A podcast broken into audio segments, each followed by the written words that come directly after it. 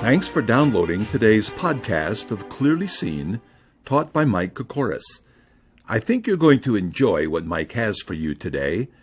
And if you're ever in the San Fernando Valley area of Los Angeles, we invite you to Lindley Church.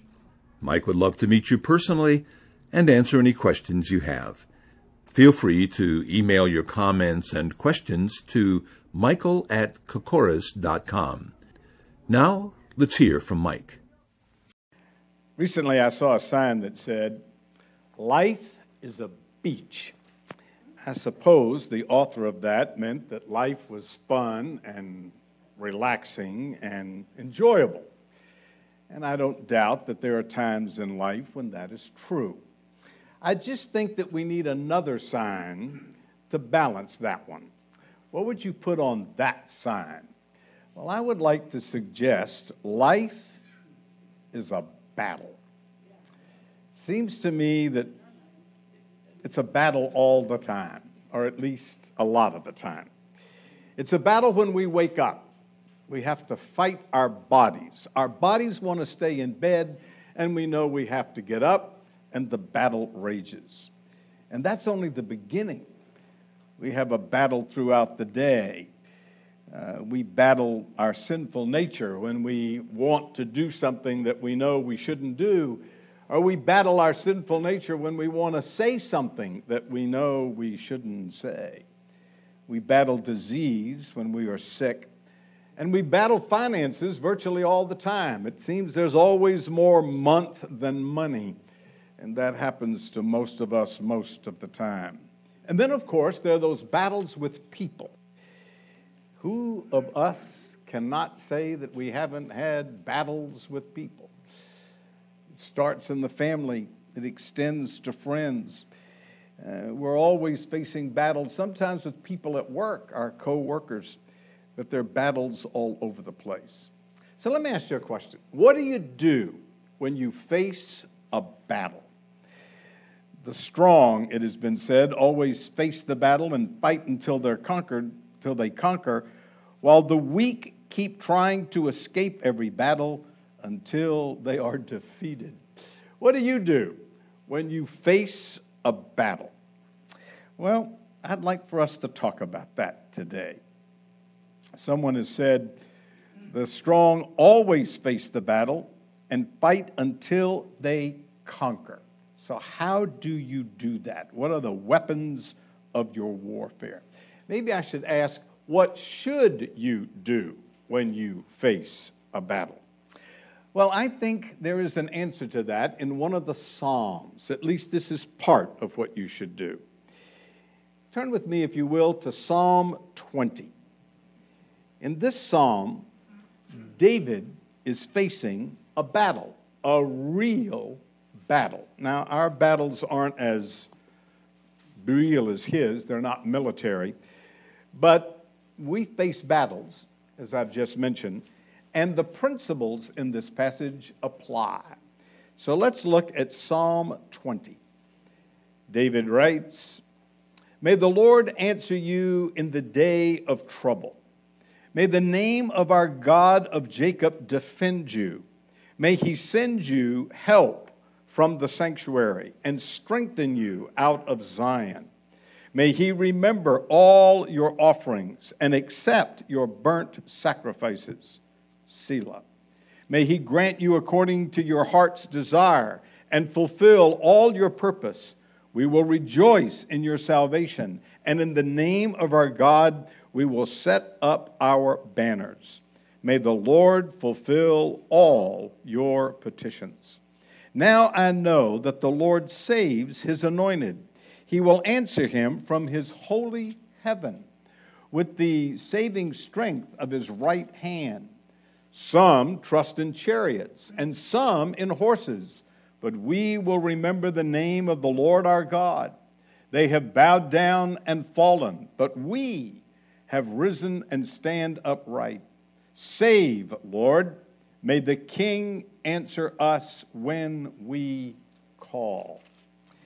This passage uh, naturally falls into about three parts. In the first five verses, there is a desire on the part of people. I'll explain that a little more in a minute. In the second part of the passage, in verses 6, 7, and 8, there is the response of the person being prayed for. And then at the end, in the last verse, in verse 9, the people again pray. Now, that's the overview of the passage. What is important to note is this that apparently this passage of Scripture is a prayer for David and the fact that he is about to go into battle. One of the things that leads uh, Bible teachers to that conclusion is verse 7. Verse 7 says, Some trust in chariots and some in horses. Those were the weapons of warfare in David's day. And so this apparently is against the backdrop of going into battle. So David is facing battle. In the first five verses, the people are praying for him as he does that. Now, what is interesting is the way this is stated. Look at verse 1. May the Lord, verse 2, may he send you, verse 3, may he remember, verse 4, may he grant, verse 5, will, we will rejoice in your salvation. In the name of our God, we will set up. May the Lord fulfill all your petitions. Now, I just said this was a prayer, but each of these verses begins with, May He, may the Lord, may the Lord. So, is that a prayer or is that a wish? Is it a prayer wish? What's going on here? Why is it stated like that? And the answer is that this is a prayer in the form of a benediction. In a benediction, uh, the people who are praying uh, pray uh, speaking to the person prayed for instead of the Lord, but it's still a prayer. Perhaps the classic example of that in all of the Bible is in Numbers chapter 6 which is one of my favorite benedictions in all of the scripture. It says, And the Lord spoke to Moses, saying, Speak to Aaron and his sons, saying, This is the way you shall bless the children of Israel. Say to them, The Lord bless you and keep you. The Lord make his face shine upon you and be gracious to you. The Lord lift up his countenance upon you and give you peace. So they shall put my name on the children of Israel and I will bless them. Now that's Deuter- I mean Numbers chapter 6, but notice it's a prayer, but the prayer addresses the people prayed for instead of the Lord, and that's called a benediction. And that's the kind of thing that's happening in this passage. So in the first 5 verses, the people are praying.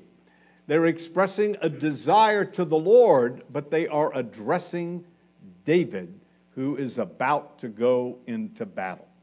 Now, what do they say in this prayer? What are they praying for? And the answer is a whole bunch of things. Matter of fact, each verse contains a different thing that they are praying for. Look at verse 1. May the Lord answer you in the day of trouble day of trouble in this passage is no doubt a reference to the fact that he's about to go into battle. But let me just pause for a second. When was the last time you had a day of trouble? Last week?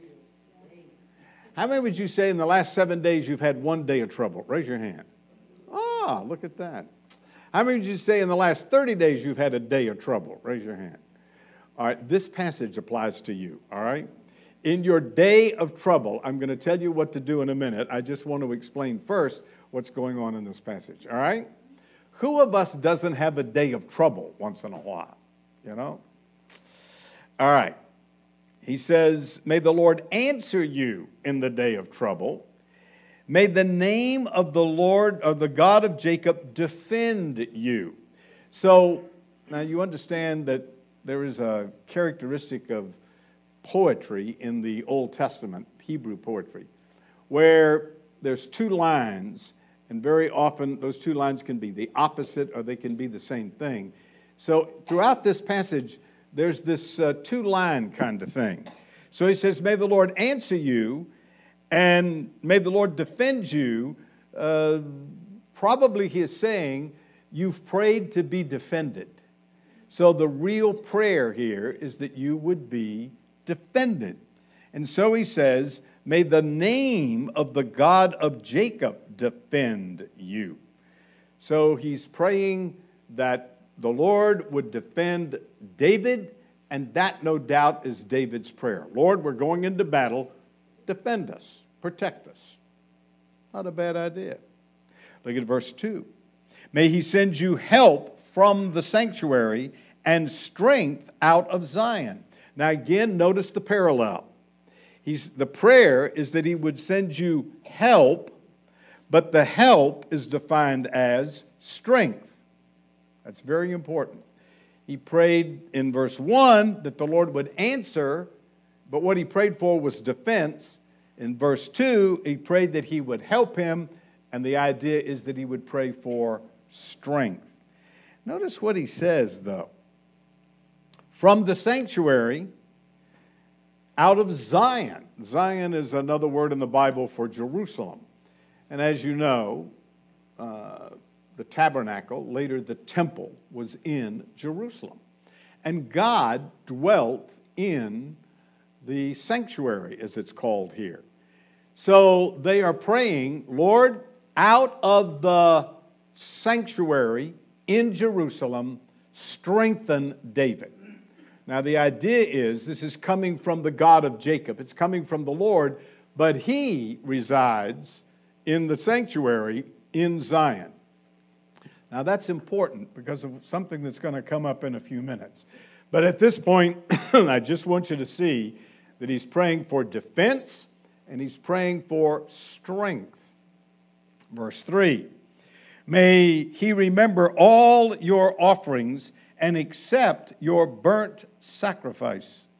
Selah. Now, he's asking the Lord to remember David's offerings and burnt sacrifice. Now, we normally think of offerings and burnt sacrifices in the Old Testament as being given as a response to sin, and that is true. That happens.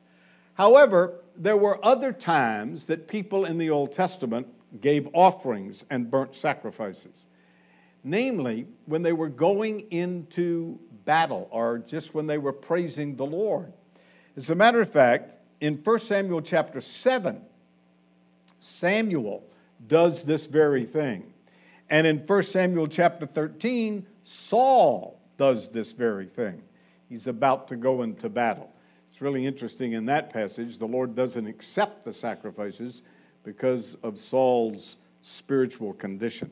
At any rate, uh, the people are praying for David, and they are saying, May the Lord remember your, that's David's, offerings and sacrifices. That you've given these to honor the Lord before you go off into battle, and may the Lord remember that. There's an interesting little footnote. Offerings were meal offerings. Not all offerings in the Old Testament were animal sacrifices. The burnt sacrifices were animal sacrifices. So there were two different types of sacrifices, and David had offered both. And they are saying, Lord, remember, David is trusting you. I want you to remember, he's honoring you, he's acknowledging you before he goes into battle. Verse 4 Another request May he, capital H, the Lord, grant you according to your heart's desire to fulfill all your purpose. Again, notice the parallelism. What is his desire? To fulfill a purpose. And of course, the purpose would be to be victorious in battle. So the people are saying, May the Lord grant, they're actually praying though, Lord, grant his desire to be victorious in this battle. And then verse 5 We will rejoice in your salvation, and in the name of our God we will set up our banners. May the Lord fulfill all your petitions. Now, let me take the last phrase in verse 5 first. He says, May the Lord fulfill all your petitions. There's no parallel this time, it stands alone. And the difference is, may he fulfill all your petitions. Now, prior to this, in this passage, he's talked about uh, David's desire in verse 4, uh, so that uh, he even says, May he answer you in verse 1. So, if you look at the passage carefully, there are other prayer requests, so to speak. But now they get to the end and say, Lord, answer them all. That's our prayer. Just answer all of his requests. Now, that's the last phrase in verse 5. I want to comment on the first part of verse 5. It says, We will rejoice in your salvation. Now, when we hear the word salvation, we automatically think of being forgiven and given the gift of eternal life and going to heaven. The word salvation is used that way in the New Testament. However, you've heard me say many times the word salvation means nothing more than deliverance. And in the Psalms, especially, it's not talking about spiritual salvation from sin and hell, it's talking about being delivered from some catastrophe. And when you read the Psalms, you need to keep that in mind. And that's the case here. We will rejoice in your salvation. In the name of our God, we will raise up our banner. Now, there's the parallelism. We're going to rejoice in your deliverance of David. We're praying that you will deliver David, and we are going to rejoice when that happens. As a matter of fact, it says we're going to lift up our banner. There are several possible meanings to that. As the 12 tribes went into battle, each tribe had their own banner. But more than likely, this is saying something like, uh, we're going to set up a celebration banner. And I take it that that's parallel to we rejoice in your salvation. We're going to celebrate. We're going to rejoice because we're so confident that you are going to answer this prayer. Then they say, in the name of our God. We're going to rejoice in the name of our. Does that sound strange? You're going to rejoice in the name? Well, the word name in the Bible, especially in the Old Testament, refers to someone's character, to someone's nature, to their reputation. And so what they're saying is uh, not we're just going to take your name and rejoice over it, we're going to rejoice in who you are. We're going to rejoice in what you're going to do for David. We are going to celebrate. We're going to rejoice. All right. Got it? People are praying in the form of a benediction. And they're saying, Lord, defend David, strengthen David. Remember, he's acknowledging you, fulfill his purpose to be victorious and we're going to rejoice when you answer all of his petitions. Now, I said the principles of this passage apply to us. How are we to apply this to our day of trouble? And let me make the simple suggestion of what's going on here. What's happening in this passage? People are praying for David, the populace the population, the people of Jerusalem are praying for David. So it's not the principle that when you face a day of trouble, you get somebody else to pray for you. Now, that's not a substitute for you praying. There are several references in these five verses of David's petition, David's prayer, David's desire. So it's not that they pray instead of you, it's they pray with you. Is that a good idea? Well, let me, I want to share, I want you to put your finger in Psalm 20. We're going to come back, we're not finished with it. And I want you to turn to Second Thessalonians chapter 3. Second Thessalonians chapter 3. I uh, was struck by this verse many, many years ago when I was um, traveling about the country as a uh, speaker, and I was in a church where there was some trouble. And the pastor told me all about it and said, What do you do? And I said, I don't know. I just graduated from seminary and said, We didn't cover that in seminary. So I went back to the motel where I was staying, and the next morning I got up and I was reading through the New Testament, and I came to this verse.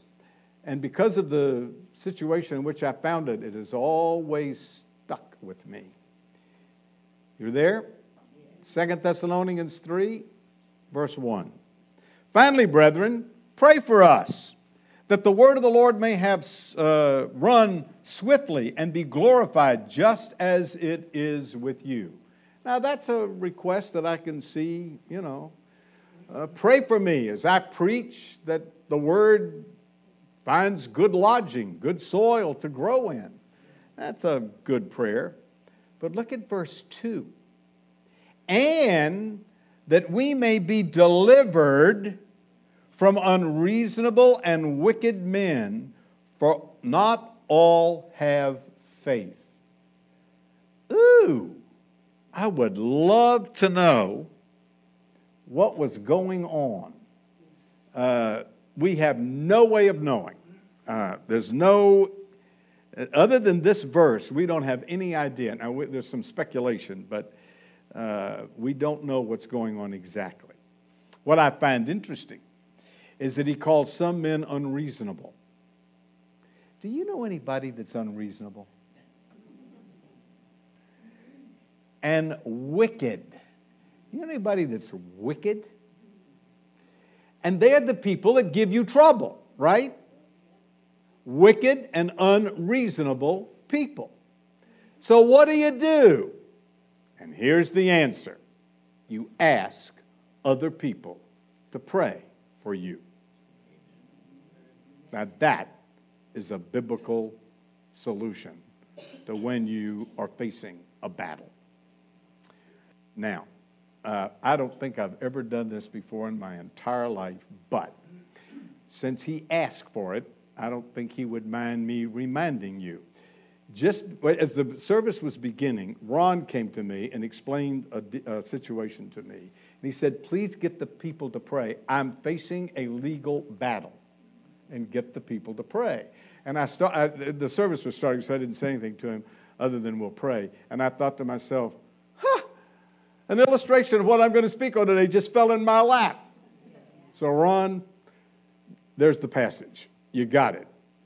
All right? Then we need to pray for Ron. That's a biblical thing to do. But now notice there's two prayers here, uh, two requests. One prayer, two requests. And the first is that the word of the Lord may run swiftly, that it may have success. And the second is, and oh, by the way, we got this aggravating problem over here. Some unreasonable people are giving us a hard time. Pray that we'll get delivered. Now, I want you to turn to Colossians chapter 4. Back a few pages and look at Colossians chapter 4. And look at verse 2. Continue earnestly in prayer, being vigilant in it with thanksgiving. Meanwhile, praying also for us that God would open to us a door for the word to speak the mystery of Christ, for which I also am in chains. That I may make it manifest as I ought to speak. Very, very interesting. You know what Paul's praying for here? He's praying, uh, he's asking for prayer that he might have an opportunity to present the gospel, called here the Word, and that he might have the boldness to take the opportunity when he gets it. Paul prayed that. Can you imagine If Paul needed prayer for that, what about me? Now, here's my point Paul is requesting other people to pray for him. In Second Thessalonians chapter 3, it's because he's got a battle with people. But at the same time, he's praying that the word of the Lord would have free course. He does that same thing in Colossians chapter 4. And this time, he's praying just that he would have an opportunity to present the gospel and that he would have the boldness. And the Greek word translated boldness simply means the freedom to speak. Now, let me ask you a question. Do you know somebody that you should talk to about the Lord and you've been hesitant? That ever happened to you? You know, does it happen to you? It happens to all of us, right? I mean, you det- I'm going to witness to this person, and you get right up to the point, and you have brain freeze or tongue freeze or something, and you just, you don't. Well, here's one of the solutions to that we should pray for one another. Maybe we should be praying for one another that we would have opportunities and that we would have the freedom to take them when we get them. So here's what I'm telling you in the day of trouble or the day of tension when you're talking about witnessing to somebody, one of the things you can do is get other people to pray for you. And I think that's something we need to do. Now, we do a lot of that around here, but I just uh, think that maybe we should do it some more. Turn to Ephesians chapter 4 for a second. We'll get back to Psalm 20 in a minute. But look at uh, Ephesians chapter 4. And this time I want you to look at verse 15. Ephesians chapter 4, verse 15. But speak the truth in love, may grow up in all things unto him who is the head, Christ. Now, in this passage, Paul is talking about uh, the church and us growing uh, to Christ like maturity. That's the point of verse 15. That we may grow up in all things into Him, Christ. That we grow up spiritually to be Christ like. Now look at verse 16. From whom the whole body, that is the body of Christ, joined and knitted together by what every joint supplies, according to the effectual working by which every part does its share, causes growth of the body for the edification of itself in love. Now, let me explain something. Every believer in Jesus Christ is in the ministry. Now, the way we've sliced and diced this today is pastors and missionaries are in the ministry, and everybody else is a layman. I guess that means you lay down and let them do the work. That's not biblical. As a matter of fact, the job of those in the ministry is to equip you to do your ministry. Drop back in the passage to verse 11. And he himself gave some to be apostles, some prophets, some evangelists, and some pastors and teachers for the equipping of the saints for the work of the ministry. Ah, I'm the pastor, verse 11, and teacher. In the Greek text, those two things are united together. And my job is to equip the saints for their work of the ministry. You're in the ministry, not just me. Now, what does that mean? And that's that verse 15 I read a minute ago. By what every joint supplies. Now, the imagery is of a body, and every joint has to work right. By the way, that means you're a joint. You ever thought of yourself as a joint?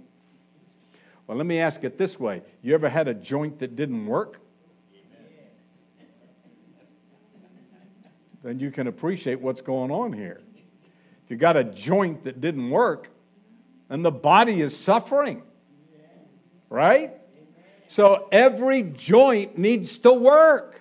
And if you don't do your part, the body doesn't function. As a matter of fact, he goes on to say that. Look at verse 16 by which every part does its share. So you're to do your share. And that causes growth of the body to the point where we really grow in love. I talk about this a lot, don't I? We ought to be loving one another, right? Amen. Isn't that the ultimate end of the Christian life, Christ like maturity? So we learn to love one another. But the point I'm making today is, and you are a joint in this whole process. And if your joint isn't working, the body suffers. So you need to be working. Now, how do you do that? There's a whole bunch of ways to do that. I've, uh, over the years, spoken on various things you can do. Uh, but today, the one thing you can do is pray. pray. Right? Can you do that? Can you? Now, there are other things you can do. The Bible says we're to exhort one another daily. That's a big, big issue in the scripture. We ought to be ministering to one another. Now, what we've done today is reduce the church to a business. And we meet on Sunday, and the pastor is the CEO. And then we scatter to go do whatever. And a lot of churches have tried to get back to some biblical uh, form by at least having small groups, which is not a bad idea. And let me tell you the way we do it here. We eat together. Now, is that biblical or what? Can you get any more biblical than that? In the New Testament, they ate together once a week. Now, the purpose of that is not to feed you physically. Now, we do that, but that's not the purpose. The reason we eat together, you can go get lunch anywhere. What can't you get anywhere? Fellowship. So that what you should be developing is some relationships. And those relationships should enable you to minister to one another. So maybe that's the context in which you say, hey, I got a day of trouble coming up next Wednesday. Pray for me. Now, we do that publicly, but um, you need somebody to pray for you. And you need to pray for them. Amen? Amen? That's what this is about. By the way, the lunch thing works great. Uh, I love it when I walk in and see everybody talking to each other. It's fabulous. Uh, the problem is sometimes you get in a little clique and you never get out of it. Now, the clique isn't all bad, uh, that little group you always eat with. But maybe when there are visitors, you should invite somebody to join your group, huh? Maybe every once in a while you should do something real radical and go eat with somebody else. Is that scary or what? You want me to do what? Yeah, go meet somebody else. You might learn something. You might you might be able to minister to somebody else. All right, my point is really very simple. When you're facing a day of trouble, one of the things you should do is get some people to pray for you. What I think is particularly interesting is this the kinds of things that are prayed for in Psalm 20. Or, Lord, give this person strength. Lord, defend this person. Lord, remember who they are. They're acknowledging you. And Lord, answer their prayers. Those are the kinds of things that maybe we should be praying for when we pray for other people. So, uh, when you're in a day of trouble, what you should do is pray. Pray. Somebody has said to deny the battle is unwise. To believe that I can fight it without God is insane. So when you're in a day of trouble, pray. and get other people to pray for you. All right, let's go back to Psalm 20. We're not done. Go back. You got your finger in Psalm 20? All right, flip back over to Psalm 20. The first five verses are a desire of the people. And the key word is may, may, may. They are praying for your, you, your. That is David. Now look at verse 6. Now I. Wow. By the way, if you're going to study the Bible carefully, uh, there are times when you really need to notice the pronouns. In the first five verses, it's you, you, you. And now in verse 6, all of a sudden it says, Now I know the Lord saves his anointed. He will answer him from his holy heaven. The fact that it says I instead of you means that we've changed speakers. Now it's David speaking. He is responding to their prayer. And here's what he says I know the Lord saves his anointed. And again, the idea of saves in verse 6 is he's going to deliver his anointed. Anointed meaning David was anointed king. He will answer him from. Now, where does the Lord answer from? I told you earlier. Where? Did you forget already? Where's the Lord residing? What does the earlier part of the passage say? You forgot already? In the sanctuary in Zion. Remember that? That's what he said earlier in the passage. Verse 2 May he send your help from the sanctuary and strengthen you out of Zion. So the people legitimately were praying that the Lord would answer from where he's living, and that is in the sanctuary in Jerusalem. But look at verse 6.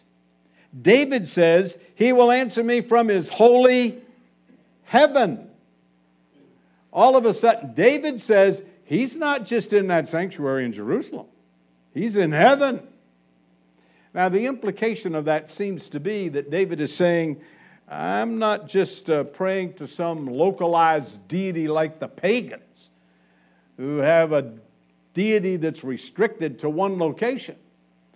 I am confident that the Lord of heaven, the Lord who resides in heaven, is going to answer me from heaven. And he's going to give me deliverance. So he's saying the Lord is not restricted, the Lord is not limited. He is the Lord of heaven. And he says in the latter part of verse 6 with saving strength of his right hand. So the Lord is going to deliver me, and he's going to do it with the strength of his right hand. Obviously, symbolically saying, the Lord has the power to do what I need done.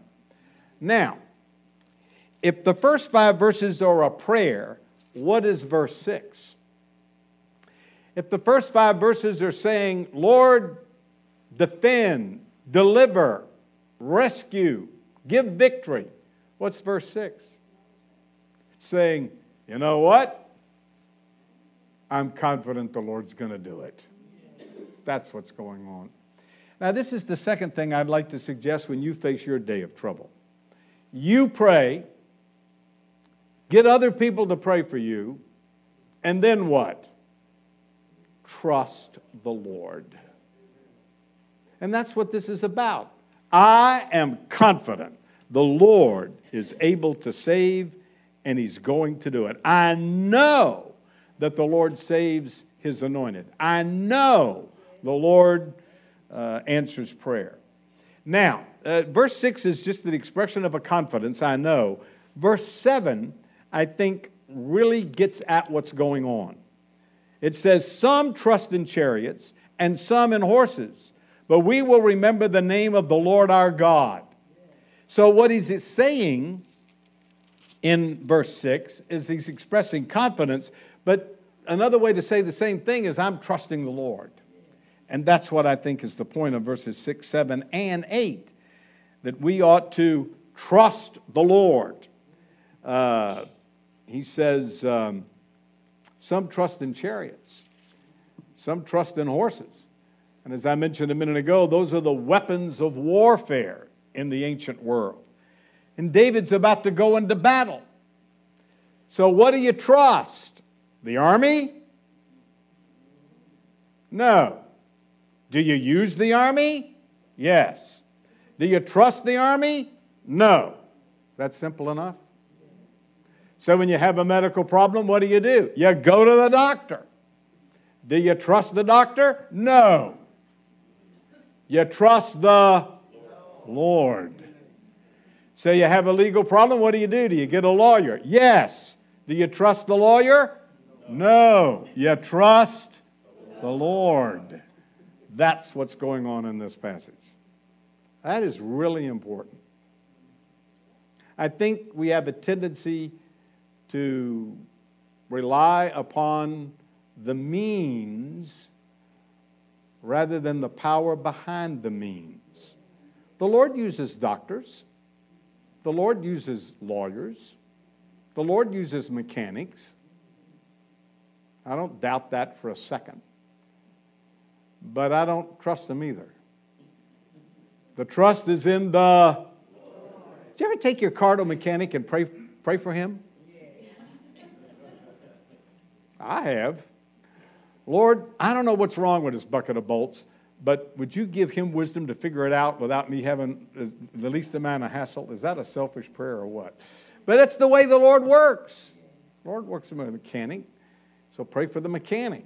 I'm not trusting the mechanic, I'm trusting the Lord. So that's what he says. Now he says, Some trust in chariots. That's the means, that's not the source behind the power. But we will remember, and there it is again, the name of the Lord our God. That name represents who he is, his character, his nature, sometimes used of his reputation.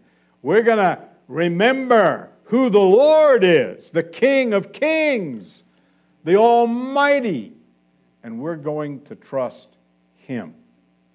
So, he is expressing trust.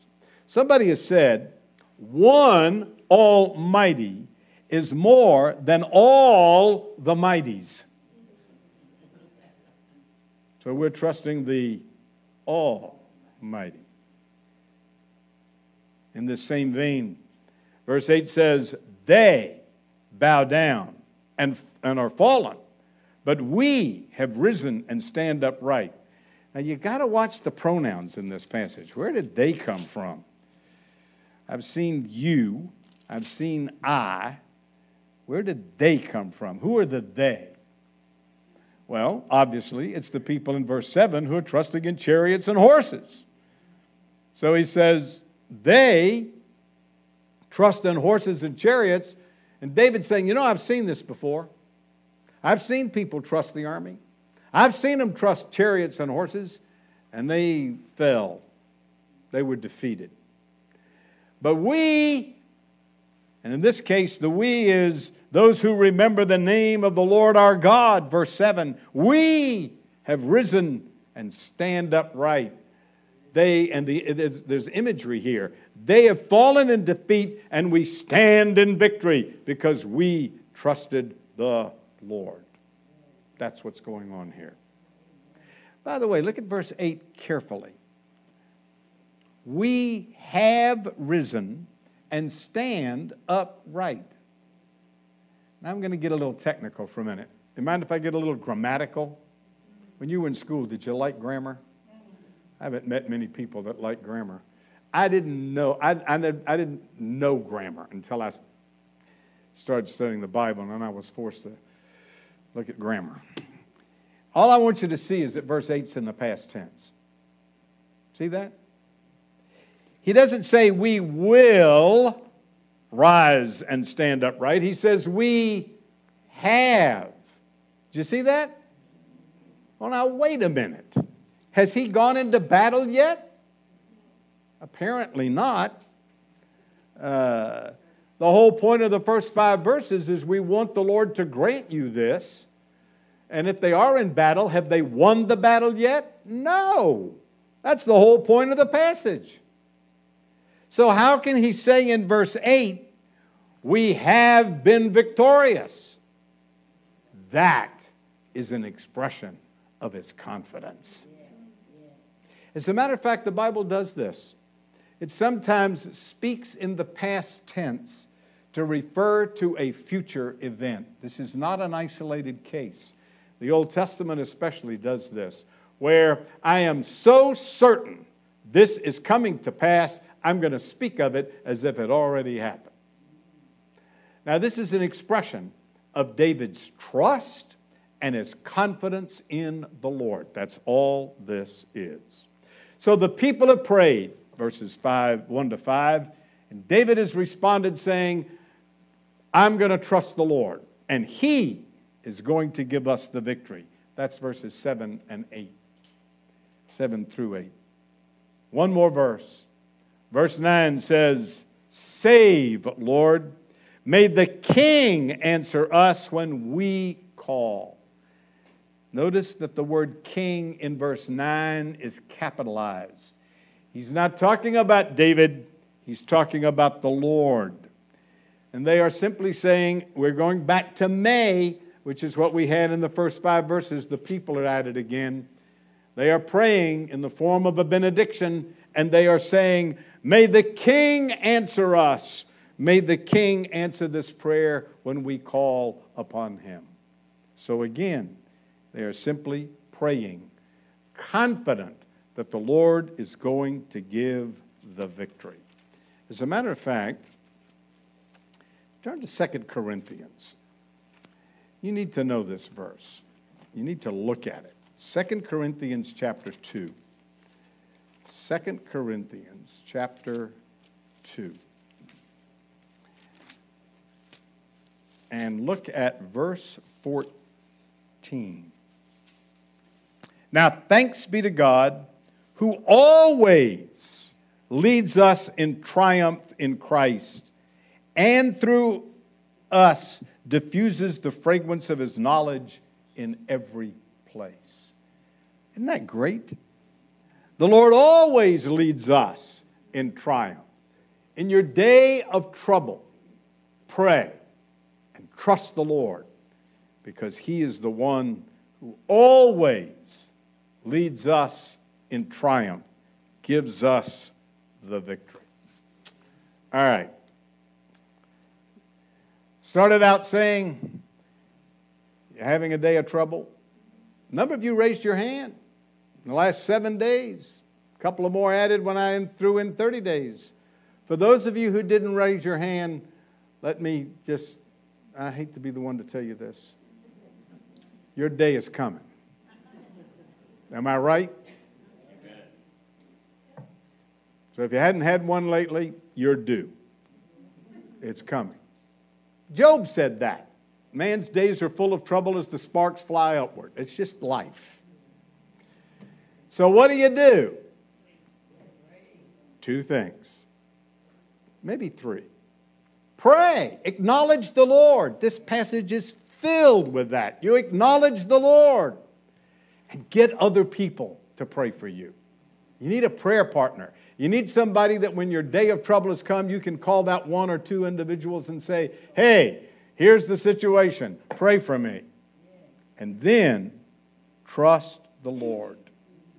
So when you're facing a battle, have other people pray for you and trust the Lord rather than human means to give you the victory. Is that good stuff? Psalm 20. All right, I want to close by um, making a couple of suggestions. I want to apply this uh, nationally. Uh, every Sunday we pray for the government because the scripture tells us we're to pray for the leaders, right?